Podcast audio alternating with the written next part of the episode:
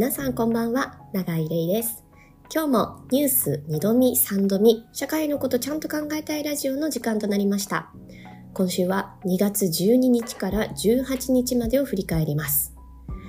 そして実は今回、シャチャンラボリューム15ということで、ついに15回を迎えることができました。皆さんお聞きいただきありがとうございます。この番組は忙しいあなたのために先週どんなニュースや出来事があったのか思い出しつつ問題点や課題をあなたと考えていくポッドキャスト。市民と共に作る市民のためのメディアチューズライフプロジェクトが毎週月曜日にお送りしています。番組制作や配信はすべて市民サポーターの皆様からのご寄付で成り立っています。こういうラジオいいな、大事だなと思ったら、ぜひ市民サポーターとして一緒に CLP を作っていただけますと幸いです。ご寄付の方法には、毎月ご支援いただくマンスリーサポーターと、その都度ご支援いただくワンタイムサポーターがあります。ぜひ、インターネットで Choose Life Project か、アルファベットで CLP で検索し、公式ウェブサイトのご支援のお願いページをご覧ください。質問感想は社会のことちゃんと考えたいラジオ略してハッシュタグシャチャンラをつけて SNS に投稿していただければ幸いです。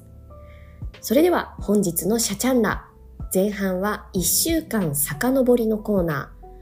先週のピックアップニュースをご紹介します。そして後半はその中からニュースを深掘りするニュースあれどうなったのコーナーです。今週は京都大学吉田寮訴訟について京都大学教授高山かな子さんと一緒に考えます。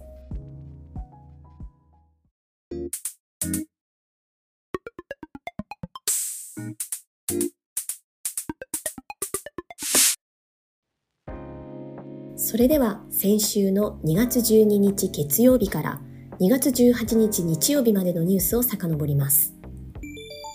14日水曜日、自民二階元幹事長が収支報告書を訂正。書籍およそ3500万円分を購入。自民党の二階俊博元幹事長が3年間で3472万円分の書籍を購入しながら、政治資金収支報告書に記載していなかったことが分かりました。書籍購入費3472万円のうち1045万円分がナンバー2の美学、二階俊博の本心という本で5000冊を購入し、選挙区外の行政や議会関係者らに配ったとしています。二階氏は自民党元幹事長在任中の5年間で約50億円もの政策活動費が支出されていたことが分かっていますが、その使途について野党から追及を受けている最中でした。15日木曜日、バイデン大統領、イスラエル首相にラファ軍事行動への懸念伝える。バイデン大統領は15日、イスラエルのネタニヤフ首相と電話会談を行い、市民の安全が確保できないなら、ラファへの軍事行動に出るべきではないとの考えを伝えました。バイデン氏は11日にもパレスチナ自治区ガザ最南部ラファへの地上侵攻について明言していたネタニヤフ首相に対して懸念を伝えていました。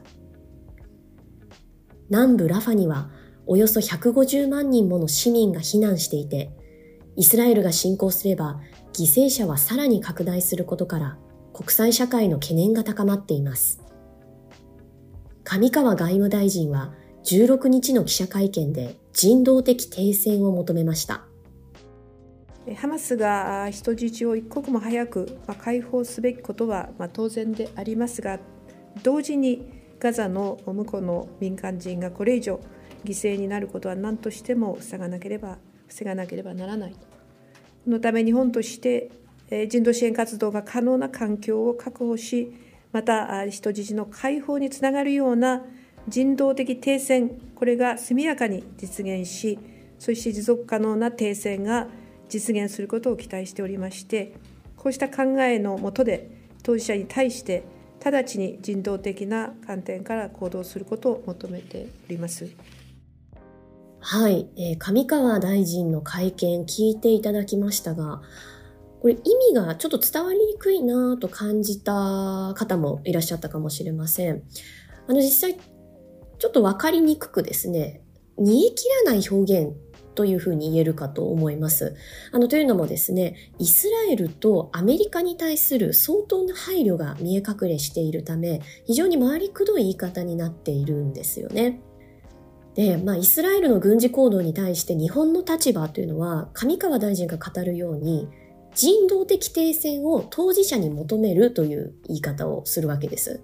で、これは戦争の停止というのをこう求めてはいるんですけれども、イスラエルに求めるというのははっきりは言わないんですね。で、むしろ必ずと言っていいほどハマスを引き合いに出して人質解放を求めると。まあ、つまり、日本が停戦を当事者に求めますよというふうに言うとき、ハマスを関与させるんですよね。あの、攻撃の主導権を握っているイスラエルに停戦を求めるんではなくてですね、両者に求めるという格好になるんです。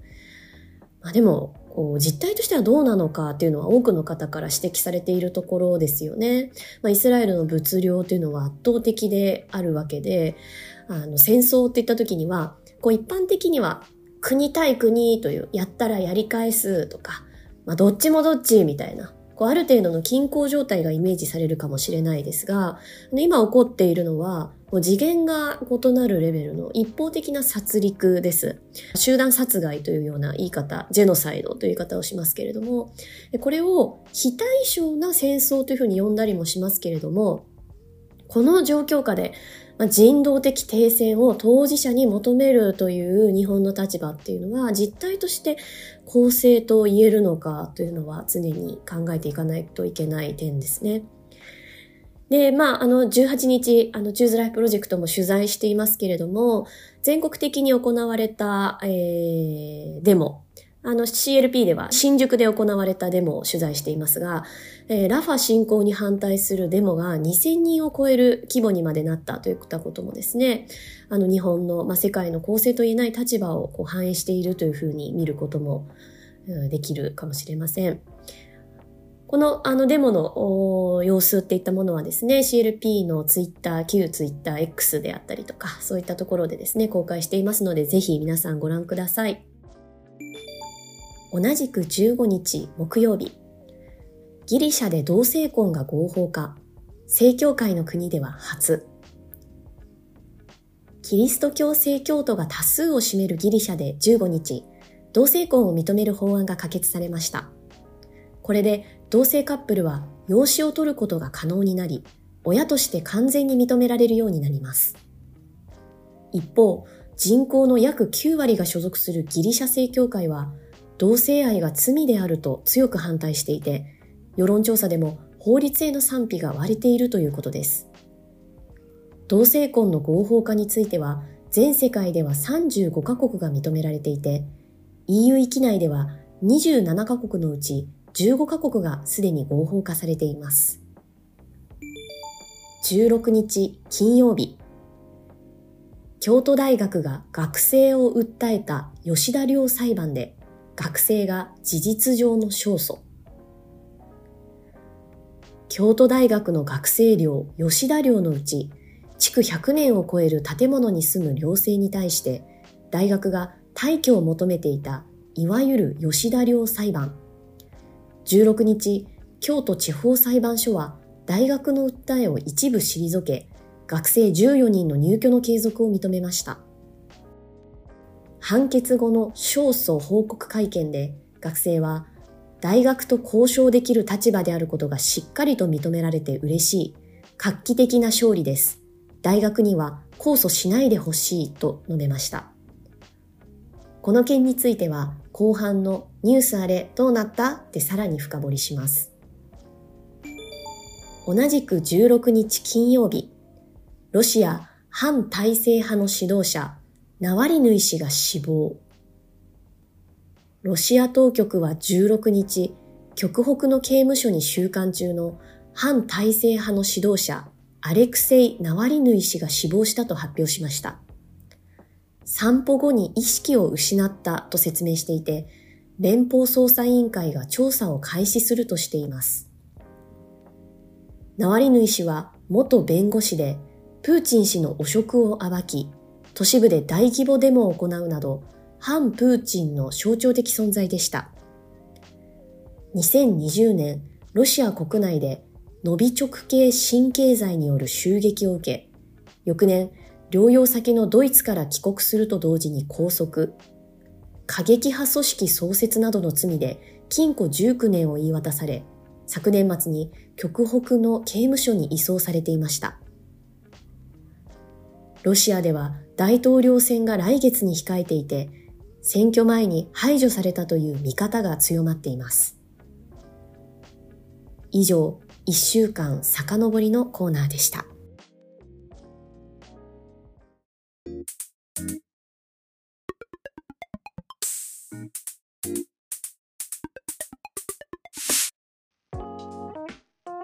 さて、ここからニュースあれどうなった？のコーナー。今日は京都大学が学生を訴えた吉田寮裁判から何が見えるかゲストと一緒に考えていきます。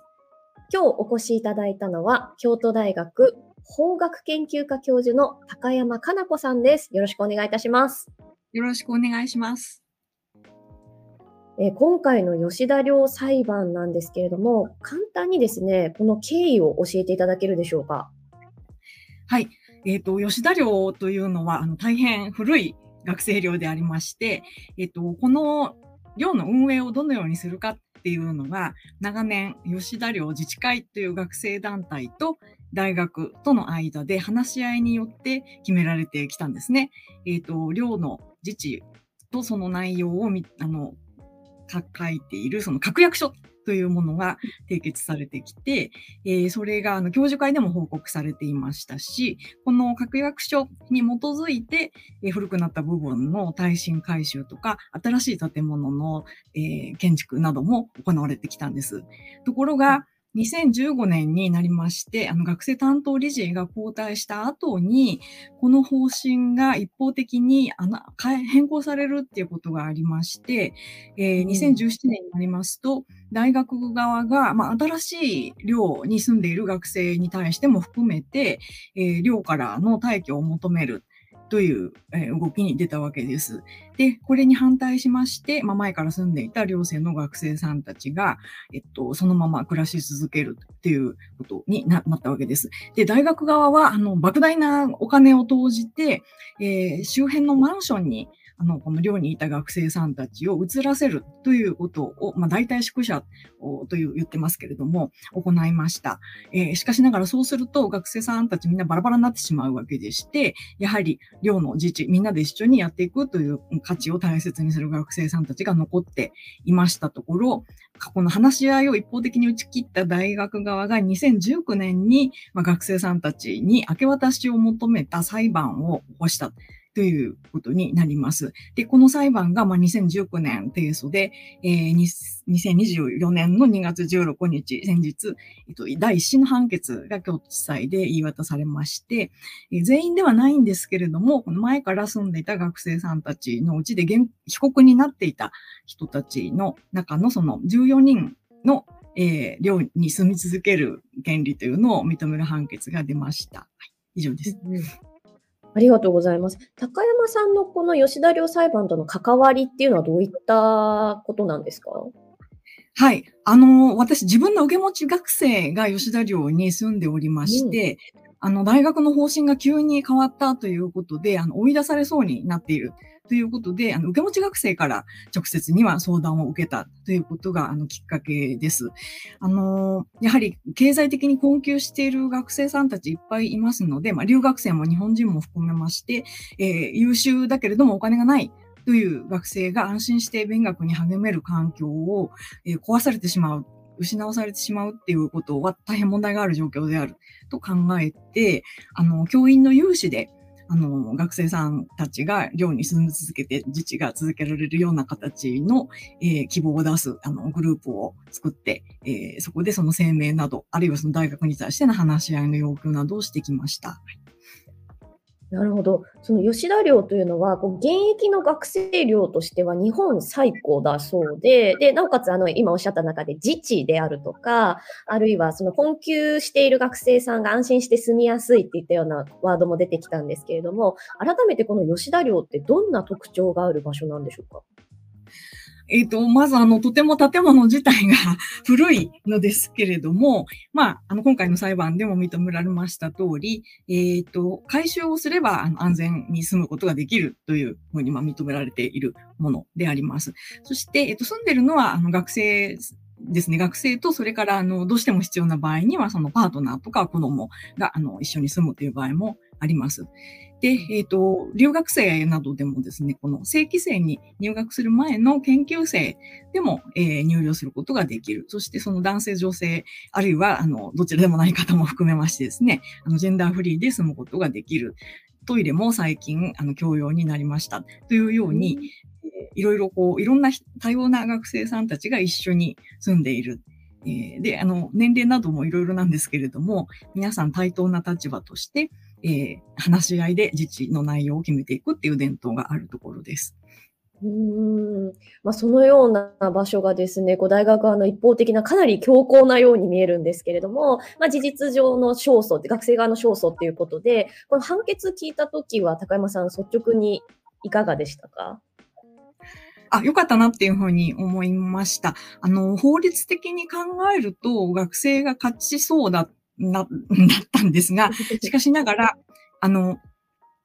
結論先にありきの不当判決が出る場合も、今いろんな事件でありますので、えー、どうなるかわからないっていう状況だったけれども、まあ、法律的に普通に考えれば学生さんたちが勝つだろうというふうに思っていたので、まあ、完全な勝ちではなかったんですけれども、ほとんど勝ちということで、まあ、一応安心いたしました。はい、確かに、こう、かなりややり方が一方的というか、あの、しかも学生を訴えるっていうのが、私あまり、こう、見たことがなかったんですけれども、これは他の裁判と、裁判というか、この他の事例と比べても結構珍しいケースなんでしょうか？そうだと思いますね。あの、いわゆるスラップ訴訟というんですかね、こう嫌がらせのために弱いものをいじめるような形で裁判を起こすというものの一類型ではないかとも評価されております。ただ、あの、同じ時期に今私たちがやっている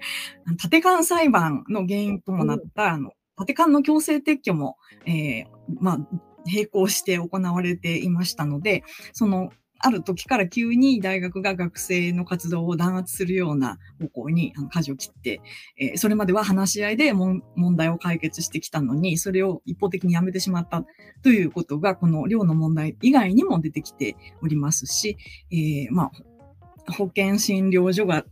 突然廃止されたりとかですね、えー、まあ、同じような問題がいろんなところで起きてきたということはあります。この京都大学というのは、まあ、私が学生の頃からこう自由な、まあ、学生の頃からというか、もうそのはるか昔からあの自由な校風ということで知られていたと思うんですけれども、なぜこんな急激に締め付けといいますか、変化が訪れるようになってしまったんでしょうか？うんと、真の原因は何なのかということが、あまりちょっと推測の域を出ないんですけれども、ただその大学全体を取り巻く情勢としましては、その寮の問題とか建環強制撤去にとどまるものではなくて、国立大学法人法の改正でありますとか、あるいは日本学術会議を取り潰すというふうな動きとか、なんていうかこの、えー、学問とか教育とかをやっているセクターに対してのその政治的な弾圧というかコントロールが全体として強まってきていて、その一つの表れではないかと思っております。その本当の背景に何があるのかというのはかなり難しい問題ですけれども、しかしそのまあ、文部科学省とかですね、あるいはその学術会議を所轄してきた政府の担当部門が、あの、どこから圧力を受けていたのか、どことつるんでいたのかっていうことを考えますと、例えばそれこそその統一教会問題などともつながってくる可能性があるっていうふうに推測しています。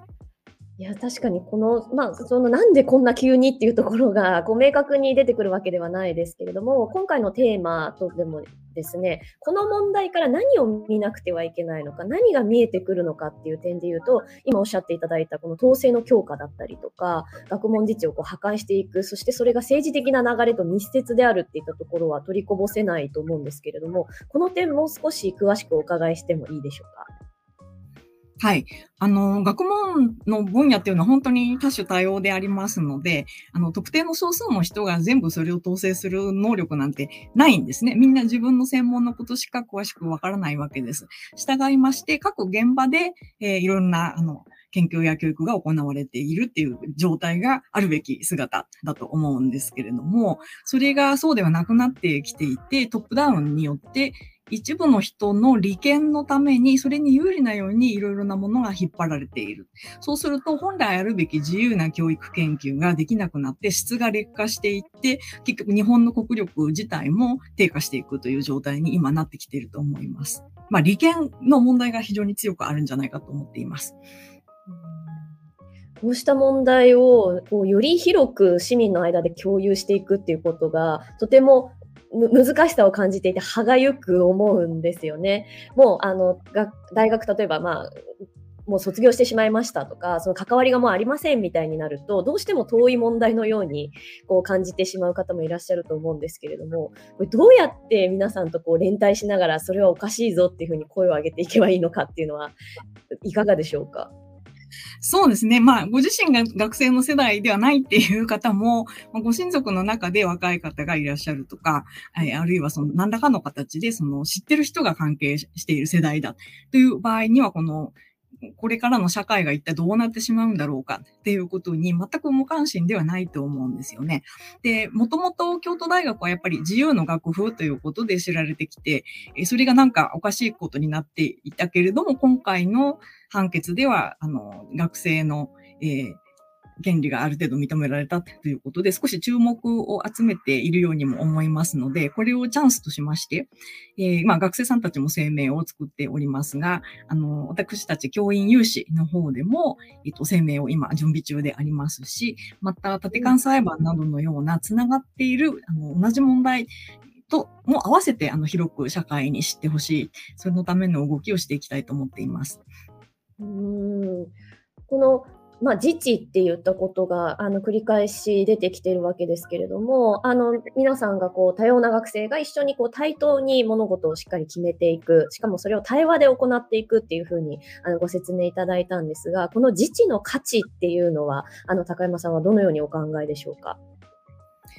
はい。あの、私、学生がかなり寮でお世話になっているもんですからね。あの、例を挙げますと、まあ、経済的に困窮しているっていうだけじゃなくて、まあ、留学生で、例えばその国の奨学金に合格する前のあの段階の学生さんは、やっぱりお金を切り詰めながら生活せざるを得ないし、まだ日本の生活にも慣れていないっていうところで、えー、いろんな学生さん、周りの先輩学生 からいろんなことを教えてもらって、えー、生活していくっていうことは本当にあの安心安全が確保できるし、勉強も進むということで助けてもらっていたと思います。それ以外もやっぱり、まあ、お金がなくてもその勉強したいという人が安心して勉学に励めるような環境が確保されている必要があると思います。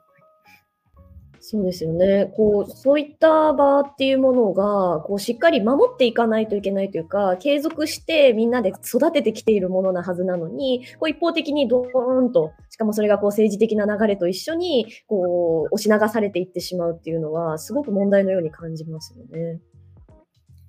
あの、やはり京都大学は京都大学として存続しているものですので、今までずっと話し合いで決めるっていうふうに約束してきたものを急に保護にするということはやはり認められないわけです。まあ、今回の判決でも約束は守りなさいという内容の判断が出たんだと思いますね。あの、まあ、担当の理事が変わったからといって、今まで決めてきたことを一人で 覆して、もうやめたっていうふうに放り出すことは、やはり法的に見ても認められなかったということだと思います。うん確かにこう約束は守ってくださいっていうすごく当たり前のことを、なんていうか、やっているというか、っていう状態なわけですよね。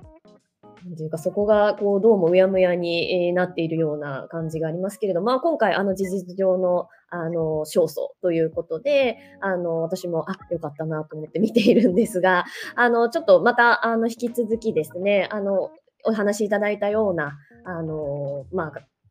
えっと、学術会議とのあの問題であったりとか、政治的な流れの部分であるとかも、え CLP では引き続きお伝えしていきますので、皆さんぜひ、えー、注目していただければと思います。ということで、今日は、えー、高山さんありがとうございました。ありがとうございました。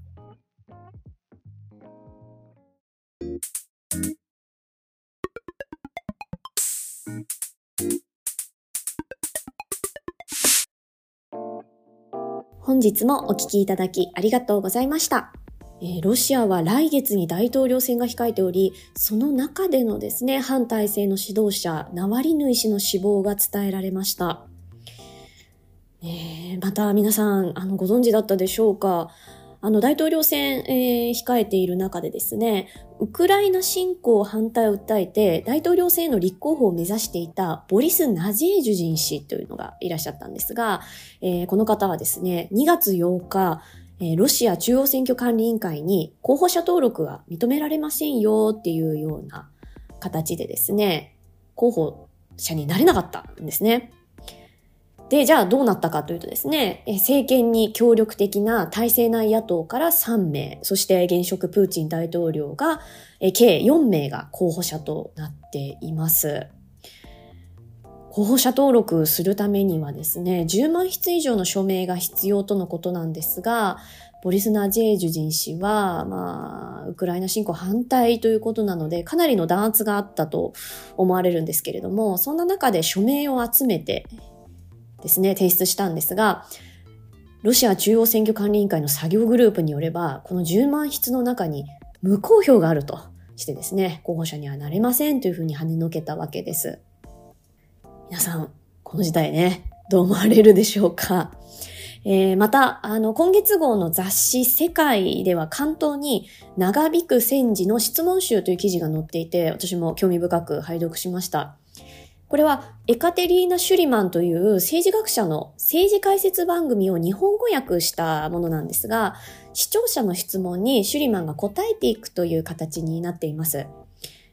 えー、例えばどんな質問があるかというと、プーチンが再選したとしても国際社会から選挙公正じゃないよって見られる可能性ありますか？とか、大規模な徴兵は今後ありますか？とか、あるいは、なぜメディアは些細なことで盛り上がっている現状があるんですか？といったですね、まあ、現在のロシアの状況をよく知ることができるような質問であったり、まあ、それに対する応答というのが載っていてですね、戦時中のヒリヒリした情勢を垣間見ることができます。中でも、現在ロシアでは在外選挙が行われるかどうかが問題に上がっているんですね。で、これはどういったことかというと、現在ロシアでは国外移住者や一時的な避難者っていうのはかなりの数に上っているそうなんです。で、そうした方々は多くの場合、ロシアにとって非友好国家ですね。友好的ではないとされている国家にいるわけですけれども、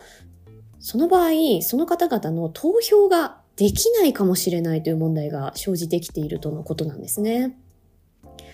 まあこうしたナワリヌイ氏の死亡であったり、ナジェージュジン氏のね、候補者登録ができなかったとか、あるいは在外選挙ができないかもしれないといった状況を見ていると、戦争っていうのは民主主義をじわじわと破壊していく。しかも、当たり前ですよ、みたいな顔をしてですね、破壊していくんだなと改めて思いますね。で、そうなると市民側もだんだんとですね、憔悴していって、関心がもう薄れてしまったり、もうダメだと無力感に苛まれたり、あるいは、まあでもこういうもんだよね、なんていうふうに飲み込んでしまったりするんだなと思います。だからこそですね、国際的な関心と取り組みが必要だなとも思いました。皆さん諦めないでいきましょう。さて、えー、シャチャンラそろそろおしまいの時間となりました。皆さんとまた来週お会いしたいと思います。それでは来週までさようなら。